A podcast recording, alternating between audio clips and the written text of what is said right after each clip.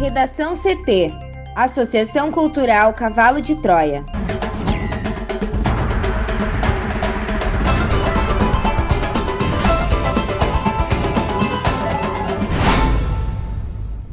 Agora, no Redação CT. Rio Grande do Sul bate a marca de 250 mil casos de Covid-19. Ministério Público denuncia Flávio Bolsonaro por peculato, lavagem de dinheiro e organização criminosa. Disputa eleitoral americana segue acirrada e Trump se considera vitorioso. Biden diz que ainda é cedo para qualquer um dos lados comemorar. Aulas presenciais voltam a ser suspensas nas escolas estaduais do Rio Grande do Sul.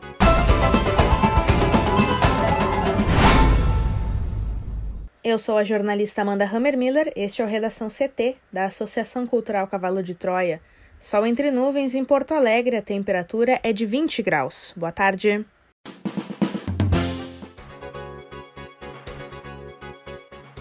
Apesar de o dia ter começado com tempo firme e predomínio de sol em todo o Rio Grande do Sul, durante a tarde, chuva fraca e isolada pode atingir mais uma vez a região metropolitana, o litoral norte e a serra, por causa do vento úmido que sopra do Oceano Atlântico em direção a essas regiões. Nas demais áreas, o céu fica aberto ao longo de todo o dia. Na capital, a máxima chega a 21 graus. A previsão do tempo completo é daqui a pouco. Pela manhã, um caminhão capotou após colisão com um carro em Porto Alegre. Duas pessoas ficaram feridas. O caminhão pequeno e um K bateram na Barão do Amazonas com a Itaboraí. O condutor do caminhão e a motorista do carro foram levados ao hospital. E tem lentidão na BR-290, na região das Ilhas. Tem obra de troca de semáforos com uma faixa interditada no quilômetro 99. Afeta os dois sentidos placa que mostrava centro de tortura durante a ditadura militar em Porto Alegre será recolocada. Mais detalhes com a repórter Juliana Preto. Após acordo com o Ministério Público do Rio Grande do Sul, uma placa removida da calçada de um imóvel alugado pelos militares para funcionar como centro clandestino de repressão durante a ditadura militar em Porto Alegre terá que ser recolocada. Os proprietários do imóvel, que ficou conhecido como DOPinho, em alusão ao Departamento de Ordem Política e Social DOPS, haviam removido a peça e concretado o pedaço da calçada onde ela havia sido instalada em 2015. A audiência com o MP foi na última quinta-feira e foram concedidos 100 dias de prazo para a recolocação. Segundo o Ministério Público do RS, será produzida uma nova placa com os mesmos dizeres. O acordo foi firmado pela promotora do meio ambiente de Porto Alegre, Ana Marquesan. Segundo ela, os proprietários alegaram que o idoso quase se machucou ao passar pelo local devido a avarias na placa. O imóvel, explica a promotora, é inventariado e qualquer modificação na placa deveria ter sido comunicada previamente. O inquérito foi aberto após a constatação da retirada da placa em junho deste ano pelo Movimento de Justiça e Direitos Humanos. A pedido dos proprietários do imóvel, a investigação está sob sigilo. Rio Grande do Sul tem 250 mil casos confirmados de Covid-19. O Rio Grande do Sul passou dos 250 mil casos de Covid-19 nessa terça-feira. A Secretaria Estadual da Saúde identificou mais 712 infectados. E com isso, o estado chega a 250.064 casos confirmados. Deste total, 234.604 pessoas são consideradas recuperadas. Outros 9.582 pacientes seguem em acompanhamento. E a taxa de letalidade é de 2,4%. O Rio Grande do Sul realizou, além dos diagnósticos positivos, 993,4 mil testes que tiveram resultado negativo. A secretaria também registrou mais 40 óbitos e, com isso, o Rio Grande do Sul chega a 5.844 mortes causadas pelo coronavírus. A atualização teve ainda a exclusão de um óbito de uma mulher de 81 anos, publicado no sábado, como residente de Porto Alegre, após correção da notificação pelo hospital. Apesar disso, a média móvel de óbitos apresenta uma queda de 27% em relação a duas semanas atrás. O período contempla o feriado em que foi registrado apenas um caso na segunda e nenhum no domingo. Contudo, a secretaria confirma uma tendência de redução na média móvel de mortes em comparação à semana anterior, a 21 de outubro, de 14 dias atrás. A taxa de ocupação dos leitos de UTI nos hospitais gaúchos até às 3 horas e 9 minutos da tarde dessa terça-feira era de 69,4%. Deste percentual, 41,9% era de pacientes com Covid-19 ou suspeita de síndrome respiratória aguda grave. O Brasil tem, segundo o consórcio de veículos de imprensa, 160,2 mil óbitos e 5,55 milhões de casos de Covid-19 até o momento. Para o Redação CT, Juliana Preto. Congresso deve analisar nesta quarta-feira o veto de Bolsonaro à desoneração da Folha. Juliana. Líderes do Congresso fecharam acordo para analisar nesta quarta-feira o veto do presidente Jair Bolsonaro à desoneração da folha salarial de 17 setores da economia. Os parlamentares prometem derrubar o veto. A análise do tema se arrasta há quatro meses desde que Bolsonaro barrou a proposta de prorrogar o benefício por mais um ano até o fim de 2021. Bancadas da Câmara e do Senado têm pressionado o presidente do Congresso, Davi Alcolumbre, a manter a votação independentemente de acordo com o governo. Desde julho, o parlamentar tem agido para adiar votação em um aceno ao Palácio do Planalto. A equipe econômica, que defende a manutenção do veto, calcula em 10 bilhões de reais o impacto da desoneração em 2021 nas contas do governo.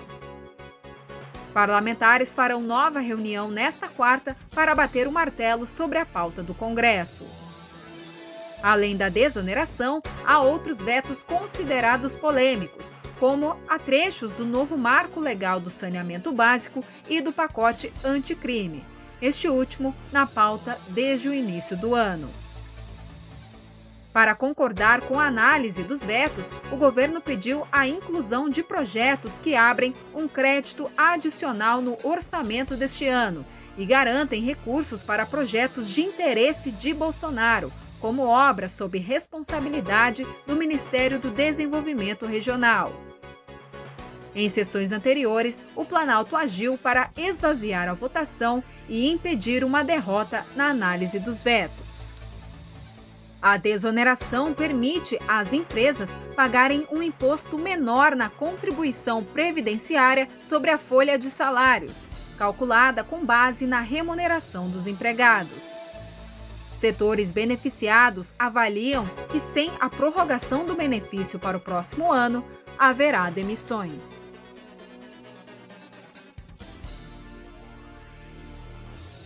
O Ministério Público do Rio de Janeiro denunciou o senador e filho do presidente da República, Flávio Bolsonaro, do Republicanos, por peculato, lavagem de dinheiro e organização criminosa. Fabrício Queiroz, ex-assessor de Flávio e apontado como operador do suposto esquema de rachadinhas praticadas pelo então deputado dentro da Assembleia Legislativa do Rio, também foi denunciado. Outros 15 ex-assessores também são apontados na denúncia pelos crimes praticados entre 2007 e 2018. Na peça protocolada, o Ministério Público também fala em apropriação indébita. A denúncia foi realizada pela promotoria no dia 19 de outubro, mas só foi ajuizada nesta terça-feira porque o desembargador, que é relator do caso, estava em férias. A promotoria afirma que foi decretado supersigilo nos documentos, o que impede que mais detalhes sejam concedidos. Como Flávio Bolsonaro é parlamentar, ele poderá ter direito a ser julgado no Supremo Tribunal Federal caso a denúncia seja aceita. As investigações começaram em julho de 2018, depois que um relatório do Conselho de Controle de Atividades Financeiras, o COAF, apontou movimentação atípica de 1,2 milhão de reais na conta de Fabrício Queiroz, ex-assessor de Flávio Bolsonaro na Alerj. Para os promotores que apuram o caso, Queiroz era o operador do esquema que também faria lavagem de dinheiro por meio de imóveis e da loja de chocolates de Flávio.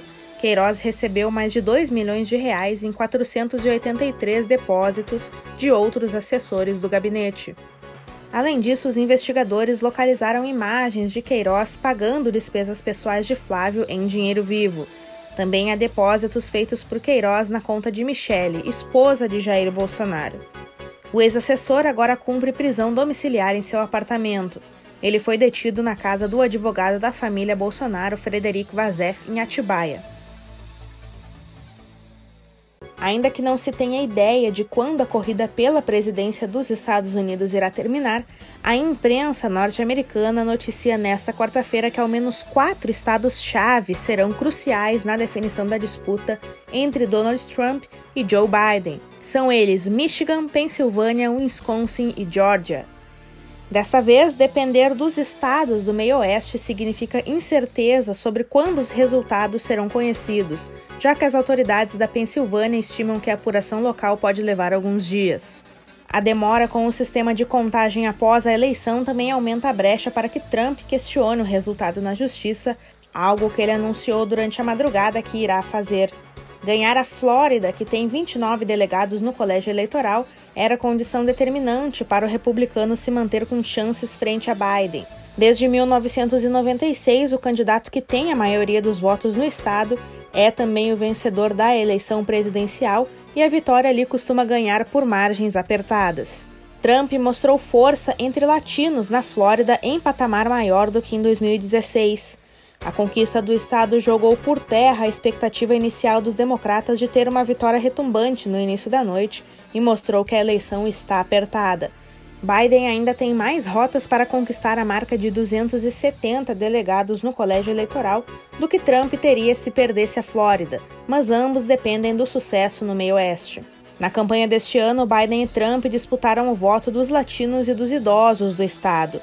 Trump teve apoio entre os cubanos e venezuelanos que vivem na região de Miami e Doral, no sul do estado, onde a retórica antissocialismo do republicano tem força. Na Flórida, os votos antecipados pelo correio vão sendo contabilizados conforme são recebidos nas sessões eleitorais. O estado também não aceita cédulas pelo correio depois da eleição. Isso fez com que o resultado no estado fosse conhecido ainda na noite desta terça-feira. Neste ano, os americanos bateram recordes no voto antecipado, com 101 milhões de cédulas enviadas antes do dia 3 de novembro, sendo 65 milhões pelo correio. Sem surpresas, Biden venceu nos estados de Illinois, Virgínia, New Jersey, Connecticut, Massachusetts, Vermont, Maryland, Delaware, Rhode Island, New Hampshire, Novo México e Nova York, Minnesota e um distrito do Nebraska. Já Trump levou os estados de Oklahoma, Mississippi, Alabama, Tennessee, Kentucky, Virgínia Ocidental, Carolina do Sul, Wyoming, Dakota do Norte, Nebraska, Arkansas, Louisiana, Texas, Ohio, Flórida e Iowa. A eleição entre Donald Trump e Joe Biden deve ter a maior taxa de comparecimento em mais de um século. Previsões do UX Election Project apontam para a presença de 160 milhões de eleitores, o que significará que 67% da população em idade para votar compareceu às urnas. Durante a madrugada desta quarta-feira, Donald Trump não chegou a declarar a vitória antecipada, mas garantiu que os republicanos estavam se preparando para uma grande comemoração. Ele prometeu ir à Suprema Corte para parar as contagens. A campanha do candidato democrata Joe Biden afirmou que as declarações do presidente Donald Trump, que pediu a interrupção das contagens dos votos e se declarou vencedor das eleições sem um anúncio de todos os resultados, são ultrajantes e sem precedentes. A campanha de Biden também pediu paciência e prudência em relação às comemorações antecipadas de ambos os lados. No Redação CT, agora previsão do tempo com Juliana Preto. O tempo deve seguir firme em boa parte do Rio Grande do Sul nesta quarta-feira, com chance de chuva apenas em áreas como a região metropolitana, litoral norte e serra.